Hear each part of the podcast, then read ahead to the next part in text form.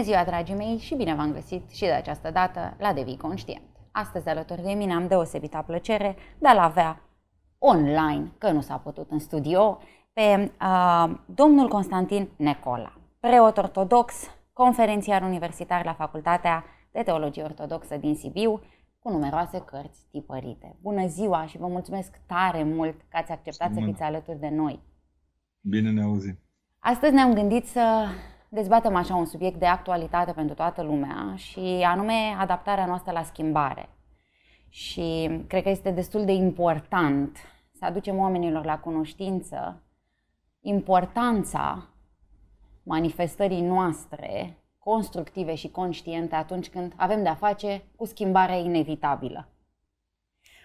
Și, și aș dori direct așa în subiect să vă întreb ce reprezintă, de fapt, pentru dumneavoastră această adaptare la schimbare? Acum, eu am îmbătrânit tot adaptându-mă.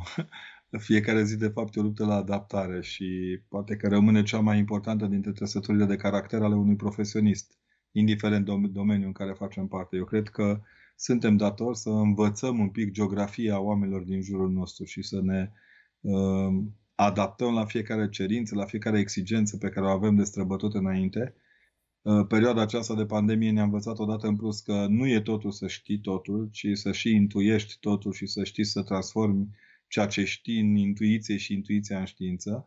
Arătând odată în plus că adaptarea este fundamentală. Cred în continuare că în foarte multe situații sărăcia de altă dată și capacitatea organismului de a rezista la presiuni care astăzi generațiilor de azi se par din science fiction, Uh, ne-au ajutat oarecum să echilibrăm uh, starea aceasta și mi-aduc aminte de alte zile în care n-aveam unde ieși, n-aveam de ce ieși mm. Uh, și mai cu seamă ne era frică să ieșim. Deci cam așa, generația mea cel puțin cred că s-a învățat cu structura aceasta de multă vreme. N-am făcut decât să ne activăm niște mecanisme care sunt montate în firea umană.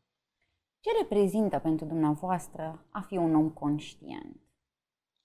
Un om care și-a cultivat conștiința, pentru că i-au spus foarte mulți că n-au făcut cu au făcut cu tare, dar n-au știut că așa e legea. Am înțeles că și injustiția asta nu e o scuză și nu te iată judecătorul pentru asta.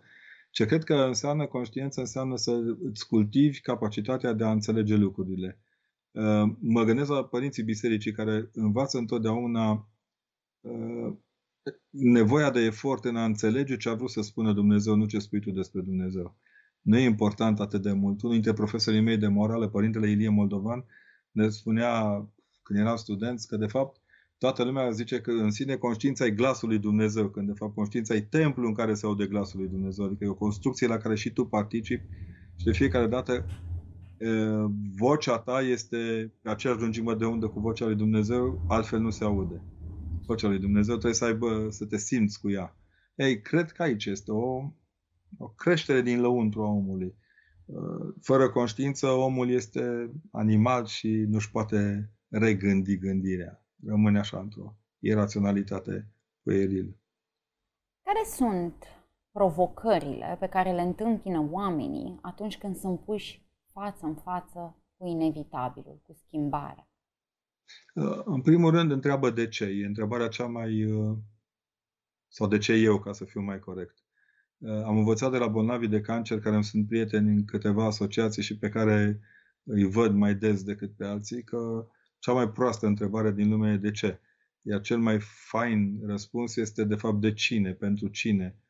În raport cu tine, care este schimbarea de care ai nevoie ca să reziști provocării pe care o ai de străbătut. Um, cred că sunt niște praguri pe care reușim să le trecem sau nu reușim să le trecem. De exemplu, Mie personal mi-a fost greu să înmormântez bolnavii de COVID, lipsit de slava aceea a părerii de rău și a tristeții, dar mi-a dat seama în timp că a fost soluția cea mai, de, cea mai utilă momentului respectiv și prin utilitatea uh, problemei, mi-am dat, rezolvării problemei, mi-am dat seama că și uh, finalul e mult mai, adică protecția celorlalți e mai importantă decât fița noastră bizantină sau dorința noastră de ritual. Ori cred că aici se joacă, de fapt, uh, adaptarea noastră la posibila zi de mâine are în ea toată structura aceasta interioară de, de identificarea motivului pentru care mâine este important și este o nouă zi. De ce lucru sau ce lucruri trebuie să cultive omul în el atunci când se luptă cu aceste două mari, haideți să le spunem tipare, nevoia de schimbare și dorința de a se agăța de lucrurile cu care și de care este extrem de obișnuit. Cred că trebuie să-și cunoască foarte bine limitele și ținta. Pentru cunoașterea limitelor ai nevoie de un antrenor care să te cântărească bine, de aici nevoia spovedaniei în cultura teologică sau în cultura religioasă, iar pentru construcția țintei ai nevoie de oameni din jurul tău care să te ajute să identifici ținta respectivă. Mm, cred foarte mult că cine voiește să se mântuiască cu întrebarea trebuie să călătorească. Adică e un spațiu al întrebării. Să înveți să spui întrebările corecte e ca și cum ai fi învățat deja să asculți răspunsurile competente la întrebările tale. Cred personal că nu poți rezolva prin găștizare o astfel de creștere în conștiință, pentru că acolo fiecare îți cântă în strună sau te agită ca să devii și mai agitat.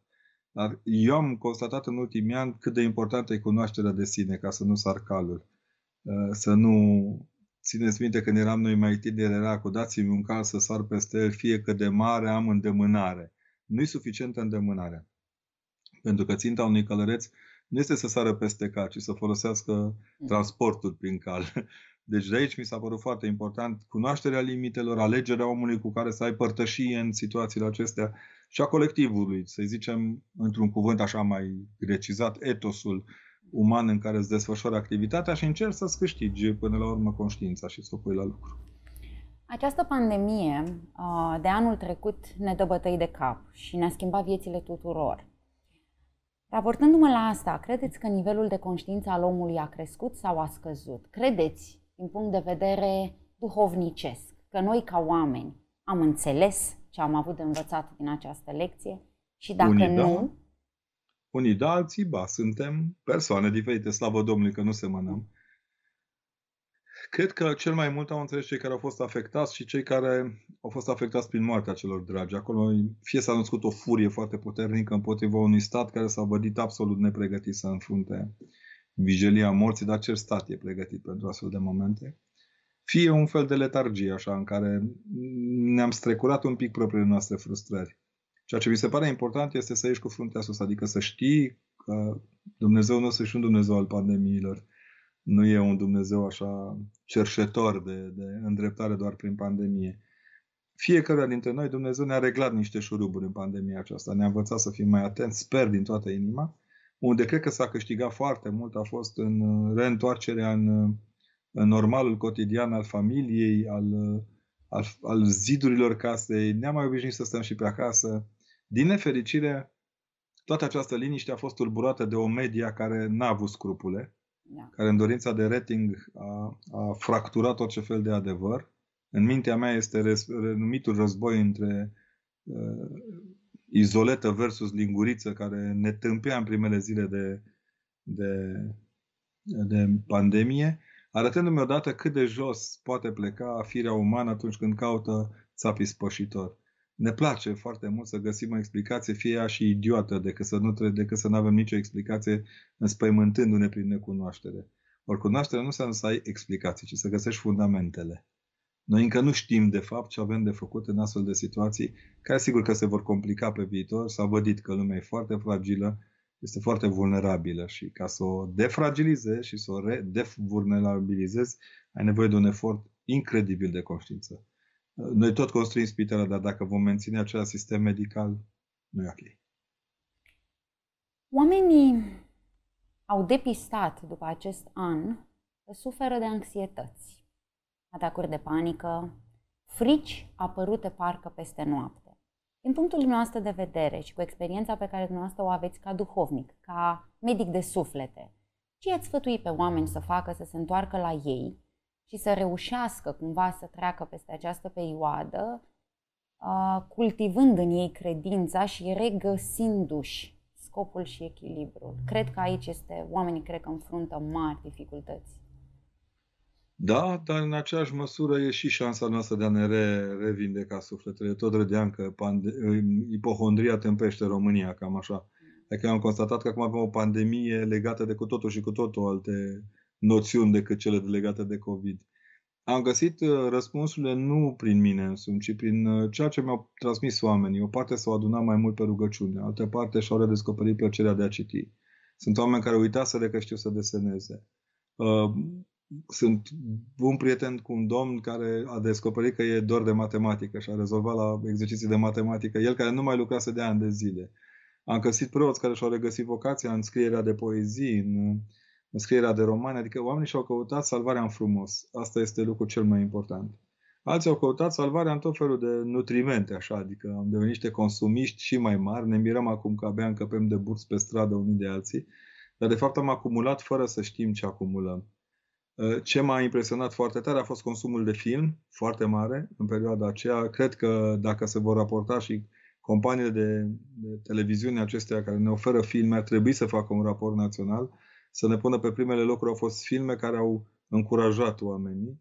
Uh, sunt convins că, de exemplu, fabrica de papel nu ne uitam la ea doar așa de, de distracție, ci și pentru că se, oprea, se opunea împotriva unui sistem, așa cum constatăm acum că ne vindecăm de, de neiubirea spitalelor uitându-ne la, știu eu, New Amsterdam sau la alte filme de genul ăsta. Adică frumos, avem nevoie să frumos, vindecăm. tocmai l-am terminat. E minunat, da, Deci minunat. ideea este că am căutat ceva din afara noastră să ne convingă că mai avem șanse. Uh, Eugen Ionescu spunea la un moment dat, în anul 91-92, cred că a publicat Părintele Ică Junior, profesor la noi aici la Sibiu, un interviu între el și un preot catolic foarte bun, în care îl întreabă preotul catolic ce, ce aștepți de la mine, ce de, te-a deranjat venirea mea și ce nu, dar așteptam să vin la mine reverende. Și ăsta ce de ce? Aș fi vrut să mai am un semn că există o altă lume către care pot să, să acced. Cred că asta s-a întâmplat de fapt și pe mine m-a durut foarte tare că tot ceea ce a însemnat structură de partid și de stat, mai ales de partid, a încercat neapărat să îndrepte spre biserică și spre preoți toată presiunea când era suficient să, să ne ceară să încurajăm situațiile și să-i ajutăm pe oameni. Oamenii chiar au nevoie de depanatorii de suflete care sunt preoții. Halatele astea ale noastre pe care le purtăm peste tot, prin toate mizerile lumii, sunt și o protecție foarte bună în favoarea celor care ne cheamă să-i ajutăm. Dar asta se va vădi în timp, o diagnoză a acestor momente. Noi n-am fost în stare să analizăm încă momentul declicului de la colectiv, momentele legate de ora de religie. Nu suntem încă în situația de a, în niciun caz de a analiza momentul COVID-ului. Vor fi studii peste 10-20 de ani, slavă Domnului, poate noi vom fi odihniți atunci la vremea aia, uh, în care ni se vor spune lucruri pe care n-am vrea acum să le auzim. Iar când ies la iveală, deranjează, par că fac parte dintr-o întreagă,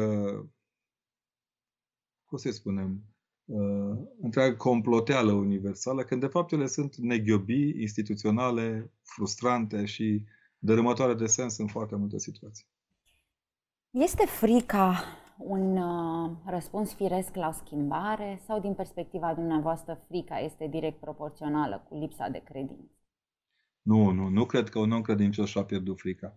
Cred că un om credincios și-a cultivat frica să, să stea smerită în ascultarea credinței. Uh-huh. Dar n-ai cum să nu n-ai cum să nu te emoționezi în fața morții, în fața răutăților, nu, n-ai cum. Adică lipsa de empatie mi se pare mai periculoasă decât uh, orice. Uh, dacă vă aduceți aminte, e o replică în filmul ăsta cu New Amsterdam, în care una dintre doctorițe, cea care se ocupa, Helen, care se ocupă uh-huh. de, de stare, de sistemul oncologic, spune la un moment dat că ea nu e frică de moarte, cât de faptul că a devenit uh, o nimica toată moartea e imună la vederea morții. Ori uh, la noi s-a schițat într-o vreme asta uh, vadul ăsta de cifre afișate în continuu ca un raport militar, de parcă aveam de îndeplinit o sarcină, știi? Câți morți pe cap de vacă furajată, cam așa era da. România, a încercat să ne inducă ideea, domnule, nu vă mai fac, oricum murim, lasă așa o coastă în coață albă, stă acolo lipită. Ori firea oamenilor a reacționat, pentru că nu suntem uh, nu ne putem complace în uh, imaginea aceasta de simpli privitor spre moarte. Frica este un sentiment cât se poate de firesc, atâta vreme cât e legată de, de bucuria lui Dumnezeu. Că zicem atunci, cu frică de Dumnezeu, cu credință și cu dragoste să vă apropiați, n-ai voie să lipsească din această chemare nici unul din acestea. Frică, credință, dragoste. Frica autentică este cea care naște credință și dragoste.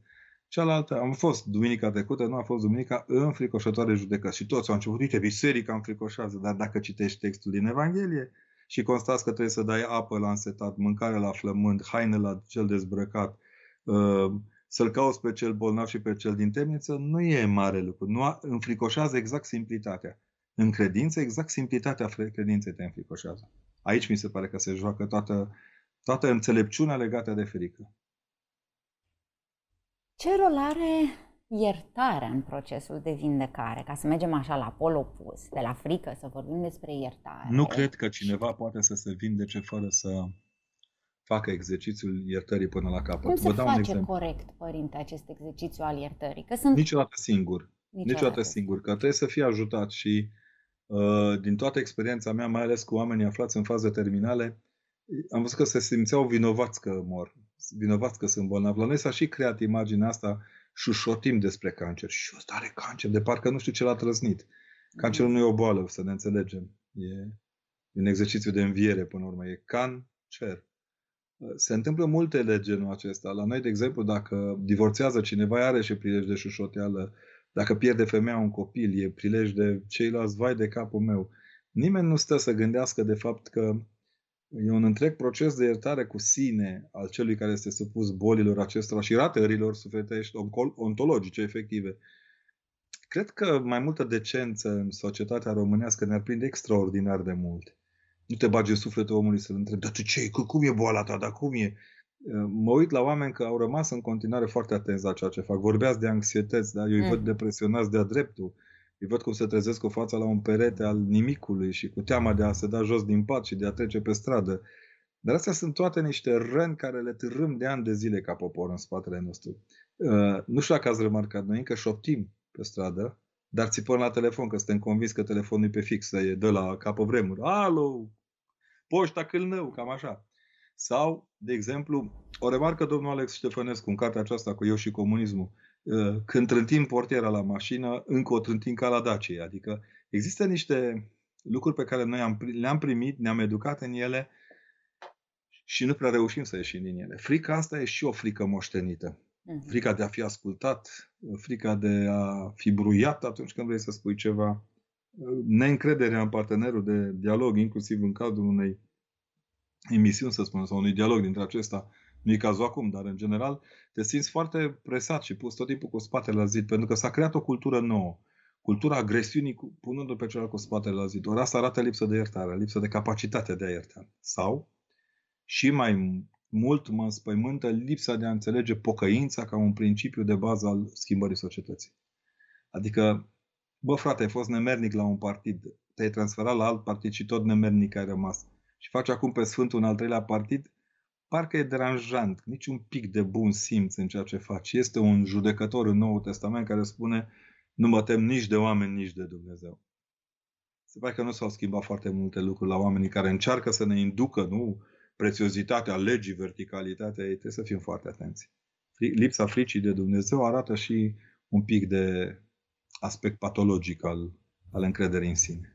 Spuneați uh, la început că iertarea nu se poate face de unul singur. Intrăm în uh, postul Paștelui și când, în timpul anului, să găsim un moment mai potrivit și mai aproape de uh, tot ce ne-a învățat uh, religia și ortodoxia de când eram mici, ca momentul postului Paștelui, pentru a practica această iertare. Oamenii se tem când vine vorba de iertare pentru că se tem că nu pot fi iertați. Ce mesaj transmiteți tinerilor uh, care se simt extrem de vinovați atunci când trebuie să se așeze în genunchi la spovedanie pentru că o să fie mustrați și nu o să fie iertați? Oana, să știi că te-ai mirat. Tinerii vin mai ușor să se așeze în genunchi. Generația cea mai grea este cea care a depășit deja prima tinerețe și chiar crede că Uh, Dumnezeu era închiunos așa și le că îi mhm. caută în vintre să vadă ce păcate au pe acolo.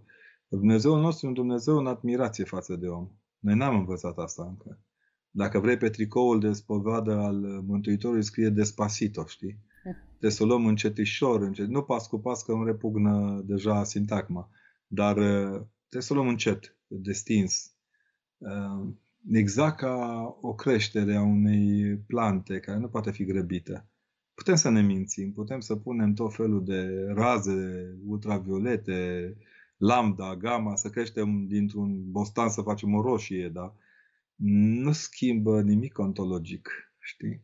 Iar din punctul meu de vedere, cred că preoții trebuie să fim un pic noi și de mai, mai, mai școliți la școala iertării, pentru că rigiditatea naște monștri.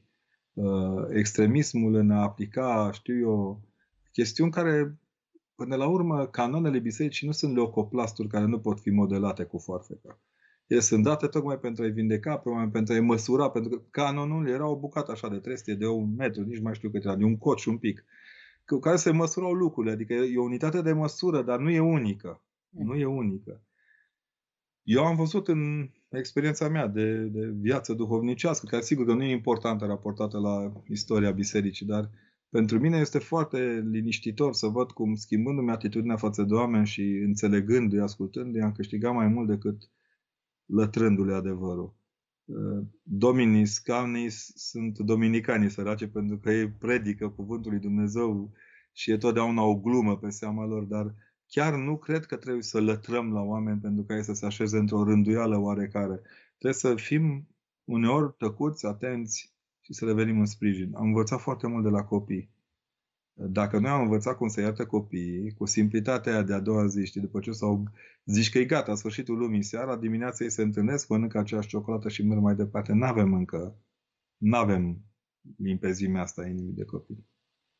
Se vorbește foarte mult timp, de foarte mult timp, de această iubire necondiționată pe care omul trebuie să învețe să o manifeste, să-și o ofere și să o ofere la rândul lui. Credeți că omul are capacitatea, până nu trece prin toate aceste filtre de purificare și de curățare, să ofere această iubire necondiționată? E fiecare pe profilul lui. Dar e interesant că vorbim de o iubire necondiționată în epoca aerului condiționat. Da. Adică totul în jurul nostru e condiționat, locul de muncă, lumina pe care o plătim, tot ceea ce e în jurul nostru se consumă condiționat.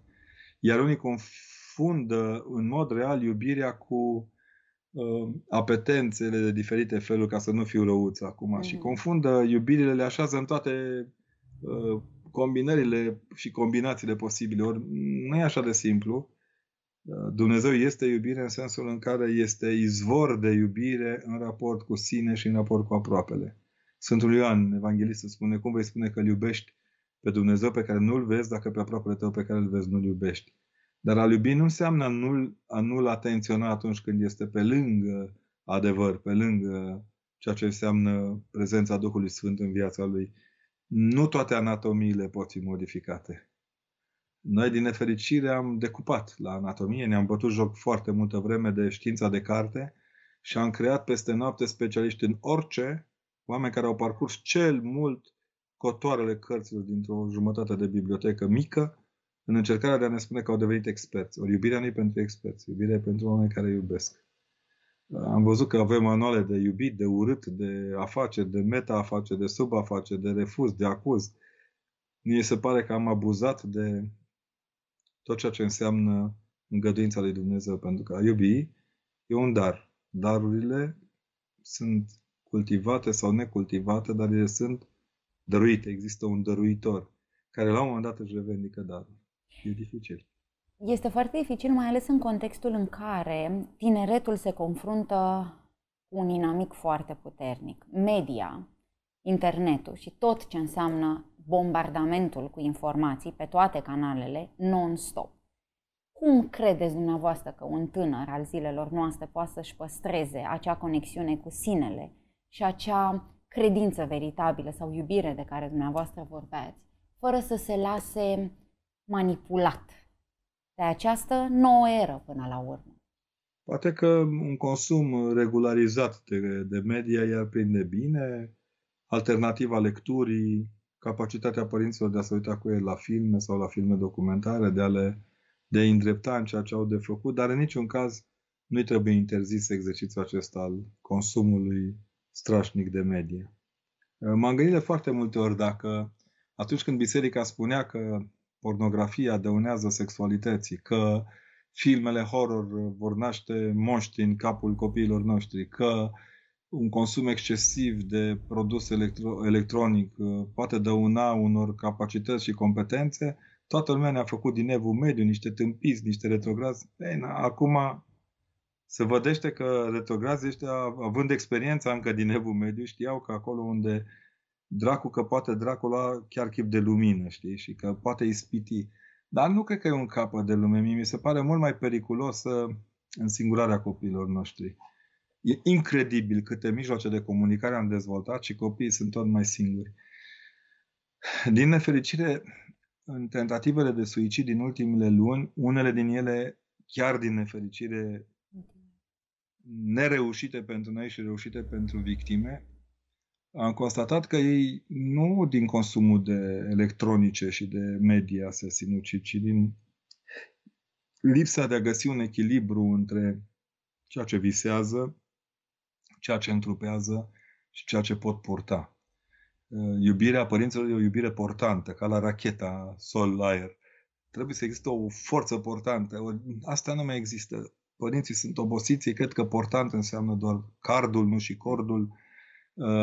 Uh, trăim într-un fel de amestec de propriile noastre vise cu, cu visele copiilor noștri și unor ele ne uh, fiind aceleași, încep să apară conflicte.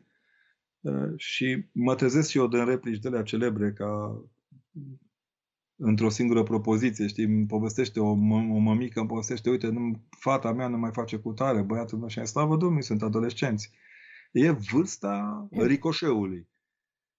Problema este să ai capacitatea de a, de a prinde mingea ca la antrenamente și de a ști tot de fiecare dată unde să pasezi mingea pentru că el să se află în siguranță. Oricum, ei rămân copiii noștri indiferent ce se întâmplă. Și asta trebuie spus. Trebuie spus.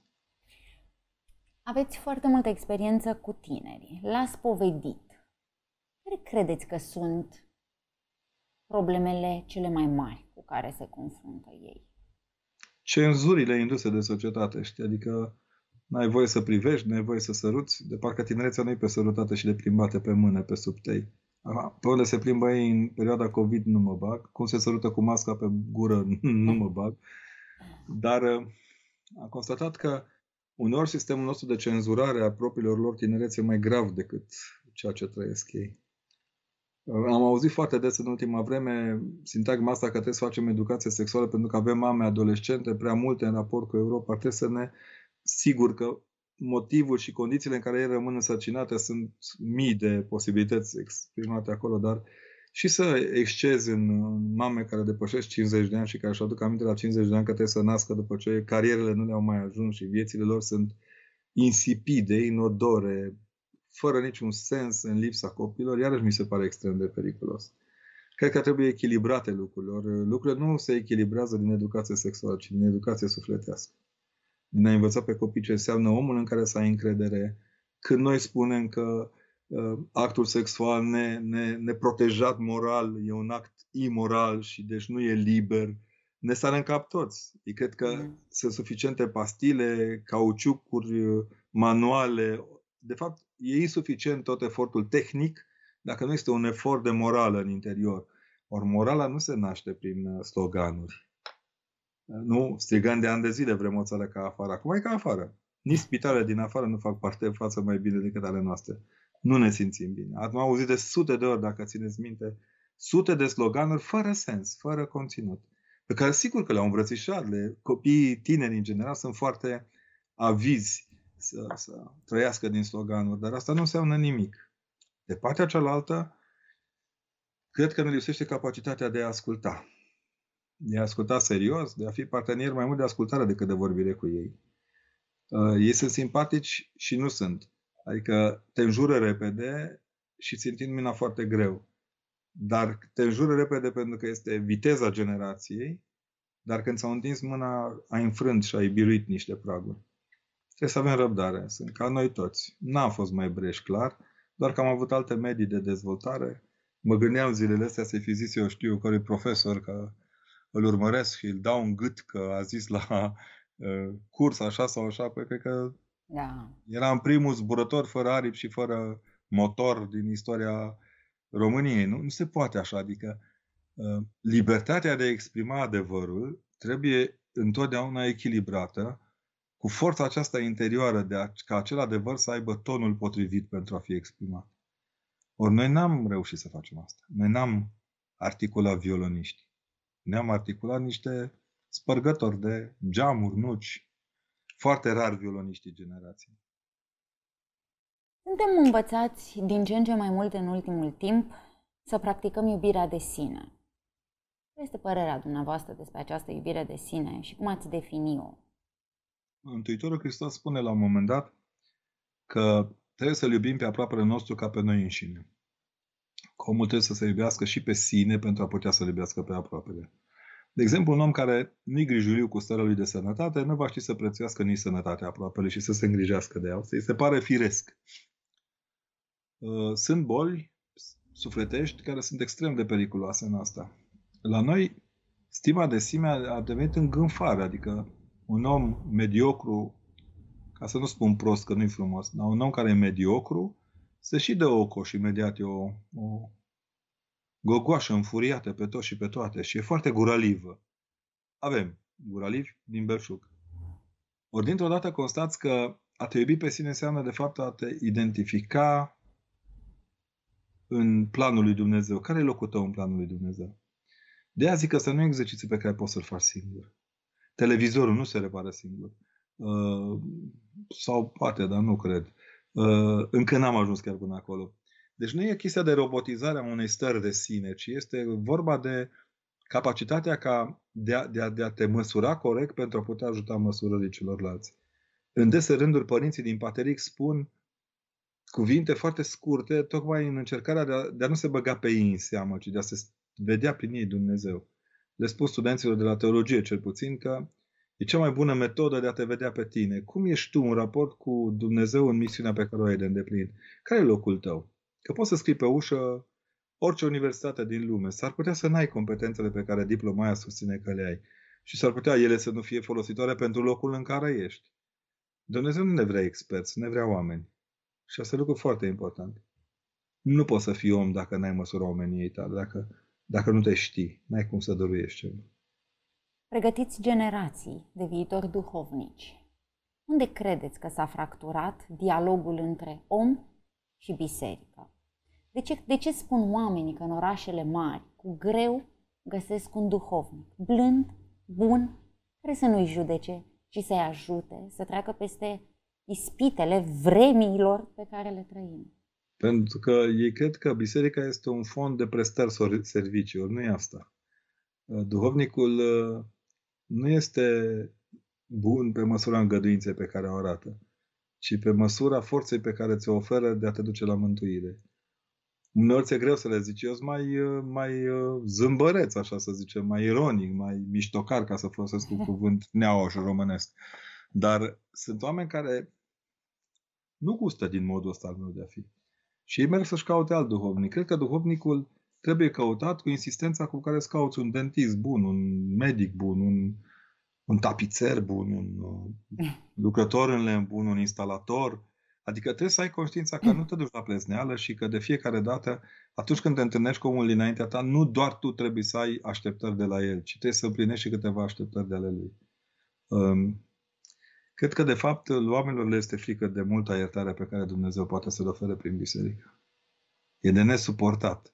Într-o lume care te amendează pentru toate, de la plata curentului electric, a gazului, a apei, noi plătim cu vârf și îndesat pentru toate hoțiile din jurul nostru legalizate și ne trezim din, din, dintr-o dată în fața unui om care cu nonșalanță duhovnicească, pun ghilimele la nonșalanță, îți spune, bine, te ieri și te dezleg, vino și împărtășește-te. Aproape că e șocant, că toată da. lumea cealaltă e cu cenzură, cu... Pentru Dar că probabil suntem mai pregătiți de judecată decât de iertare, cumva da. la nivel inconștient. În mod, cer, în mod cer și mai e ceva. Oamenii sunt pregătiți să înfrunte uh, aroganța și răul mult mai mult decât iubirea. Când îi iubești, ești suspect. Și când ești suspect în numele lui Dumnezeu, e și mai interesant. Îi văd pe oameni că așteaptă, după ce i ajuns și faci câte ceva, așteaptă nota de plată. nu întotdeauna merge așa. Trist, N-are părinte. Trist, nu? nu-i trist. Și ce s-a întâmplat? Asta s-a schimbat în noi în anii ăștia în care am vrut să am, ales de, am avut de ales între fast food și mâncarea noastră cea de toate zilele. Și am preferat fast food-ul de fiecare dată. Uh, observ că rugăciunea Tatăl nostru este și ne iartă nouă greșalele noastre, dă-ne nouă pâinea cea de toate zilele și ne iartă greșelile. Nu este dă-ne nouă pâinea cea de toate zilele, și celorlalți scoatele pe nas greșelilor. Noi, tendința asta de a ne răzbuna permanent pe greșeala celuilalt e completă. Din ce în ce mai mulți dintre noi stăm și ne gândim care ne este misiunea. Probabil obosiți deja de a trăi în această uh, aglomerare de păreri, nu ne mai găsim nici scopul, nici sensul și nici misiunea.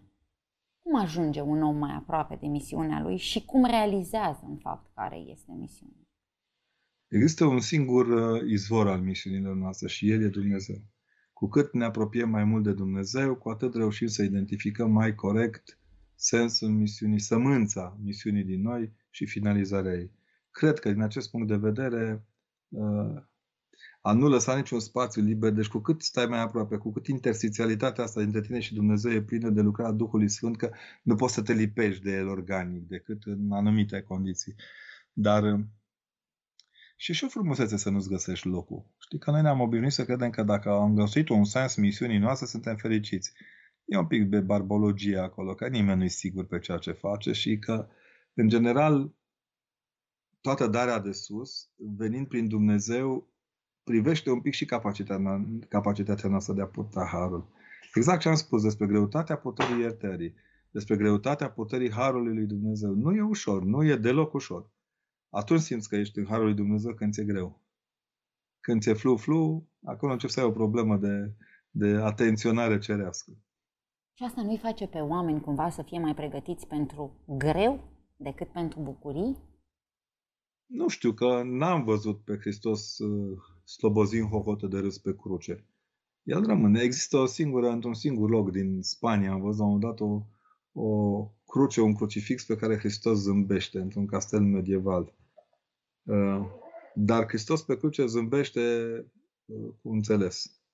Nu e un hohot, de, nu e hlizială. Vocația noastră nu poate fi hlizială.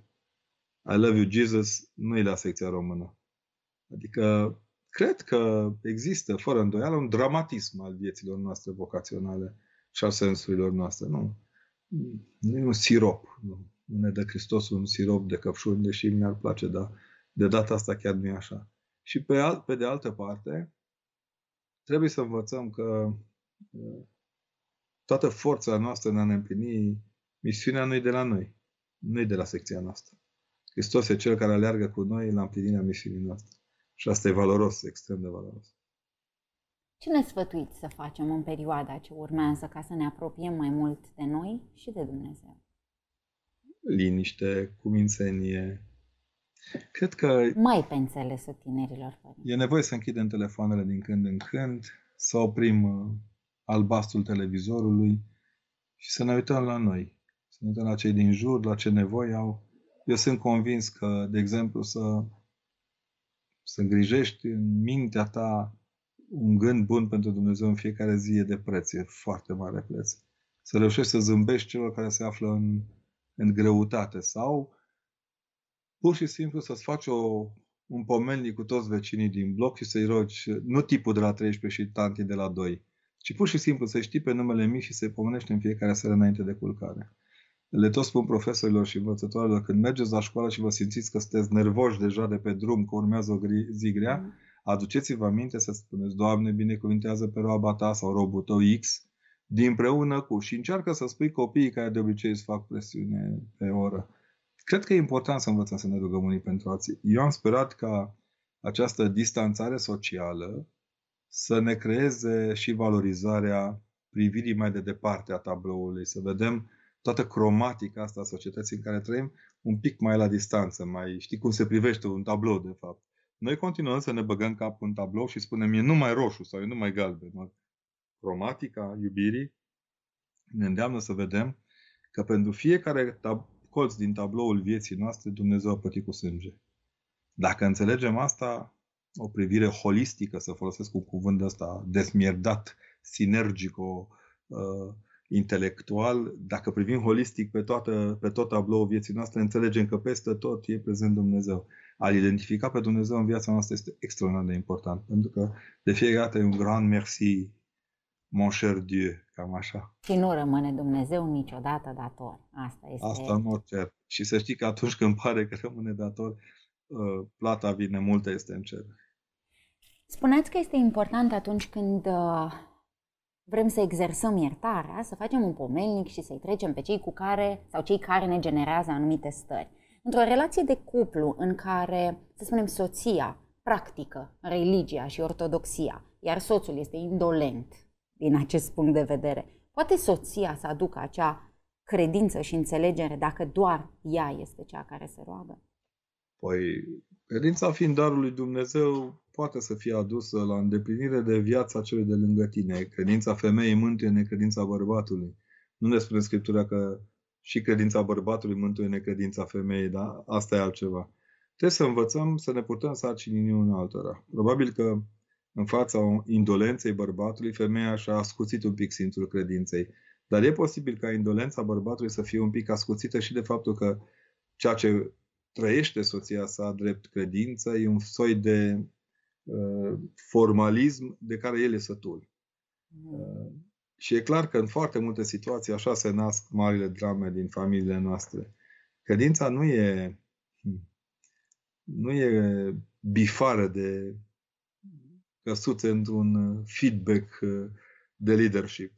E pur și simplu trăire, iar trăirea te face mai bun, mai înțelept, mai, uh, mai destins și mai aproape de valoarea pe care celălalt speră să o dezvolți în, în favoarea lui. Uh, nu poate fi un creștin bun un soț rău. Părinte, într-o notă mai relaxantă, ne recomandați o carte, două? Oh, eu Ceva drăguț așa. În fiecare zi m-am ambiționat de la începutul anului, nu știu ce m-am apucat. Darul să creației. Să de carte la tribună la Nelea Sibiu, câte o recomandare de carte. Și o scriitoare care pot să-mi îngădui să spun că este apropiată așa de, de mine, mi-a trimis un mesaj, zice că am crezut că mi-ai făcut la mișto sau ironic, așa, prezentarea unei cărți. Și am zis, eu nu citesc decât cărțile care îmi plac. Deci vă recomand să citiți cărțile care vă plac. S-ar putea să vă placă mii de cărți pe care ceilalți nici nu le bagă în seamă. Nu mai e nevoie să facem exces de reprezentare livrescă, adică noi nu mai suntem doar cărțile care le citim, sunt și gândurile din care ne-am hrănit atunci când am citit sau când am închis cartea, a izvorât pentru noi o sursă nouă de cunoaștere. Cred că asta e mult mai important. Eu n-aș putea povesti mai mult de două cărți din viața mea. Capra cu trezi, în mod cert, da? Dar uh, asta pentru simplitatea scrierii creangă. Uh, celelalte cărți pot fi complicate. Cum să vă recomand, de exemplu, Maxim Mărturisitorul Ambigua, care mie îmi place foarte mult.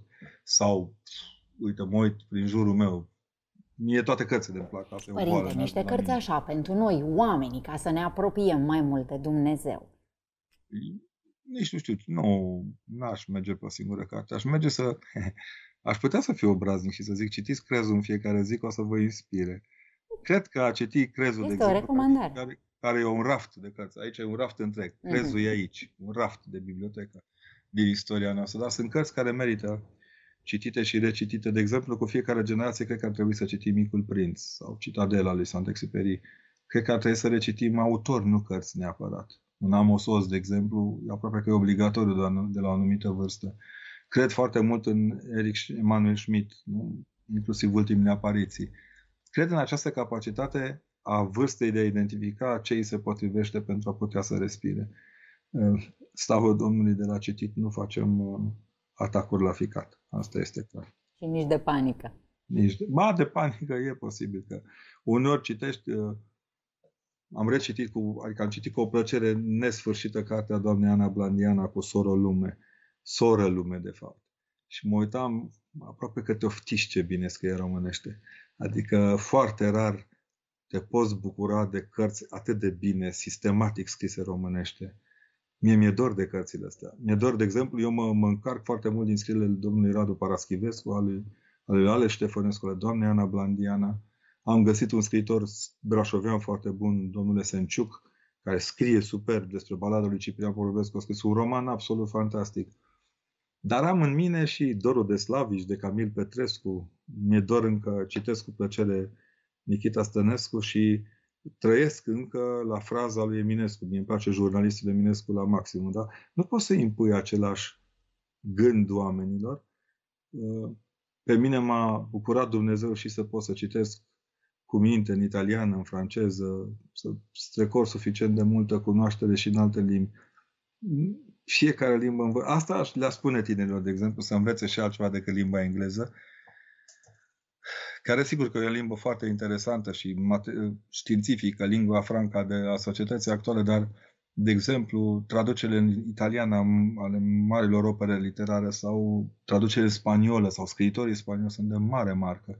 Și mi-am luat obiceiul că în mare parte atunci când reușesc să citesc o carte și să-mi placă să o caut și în limba originală să văd cum sună, pentru că o carte nu se scrie, o carte se ascultă. Oh, ce frumos! Iar la filme ne-ați mărturisit deja în New Amsterdam. Da, nu numai asta. La filme bolnav de-a dreptul, dacă filmele sunt istorice, în primul rând, sunt foarte mm. încântat de ele. Și mai nou constat că, adică constat cu durerea asta. Au trecut 30 de ani și n-am fost în stare să scoatem decât mici fractalii așa de film românesc care să arate suferința noastră. Ne-am dat rotunzi cu mizerile noastre, nu cu lucrurile cu adevărat fundamentale. Nu din uh, trădările întâmplate se poate naște fidelitatea față de o țară, ci din filme despre fidelizarea în Hristos și în, în, în limbă a țării, în limba română a României. Mi se pare că aici am jucat o carte și a ieșit prost rău de tot. Rău de tot. Părinte, pe final, aș vrea foarte mult să ne dați un cuvânt bun, un gând bun pentru acest post al Paștelui și cumva să ne pregătim moral în cazul în care noile restricții o să ne țină în case în seara de înviere. Am găsit o propoziție cât o mie într-o carte despre rugăciune, tradusă de un prieten tare bun, domnul Gheorghiță Ciocioi, din bulgară. Spune că rugăciunea e vinovată pentru toate virtuțile. Rugăciunea e vinovată pentru toate virtuțile. Eu zic că putem să ne rugăm și să mergem mai departe, fiind virtuoși. Părinte, vă mulțumesc foarte mult că v-ați făcut timp și că ne-ați onorat cu prezența. Sunt sigură că o să fie foarte mulți oameni care o să urmărească această înregistrare cu dumneavoastră. Vă doresc un post liniștit. Nu și... există așa ceva, dar nu. ne rugăm. Când postul liniștit înseamnă că nu e împlinit. Nu este împlinit. Vă mulțumim și vă dorim numai bucurii, în speranța că poate pe data viitoare o să ne faceți onoarea să fiți uh, prezent în studio alături de noi. Doamne ajută, bucurie! Mulțumim tare mult! Doamne. Dragii mei, aceasta a fost ediția de astăzi. Până data viitoare, nu uitați îndemnul nostru. Trăiți prezenți și conștienți. Numai bine, pe curând!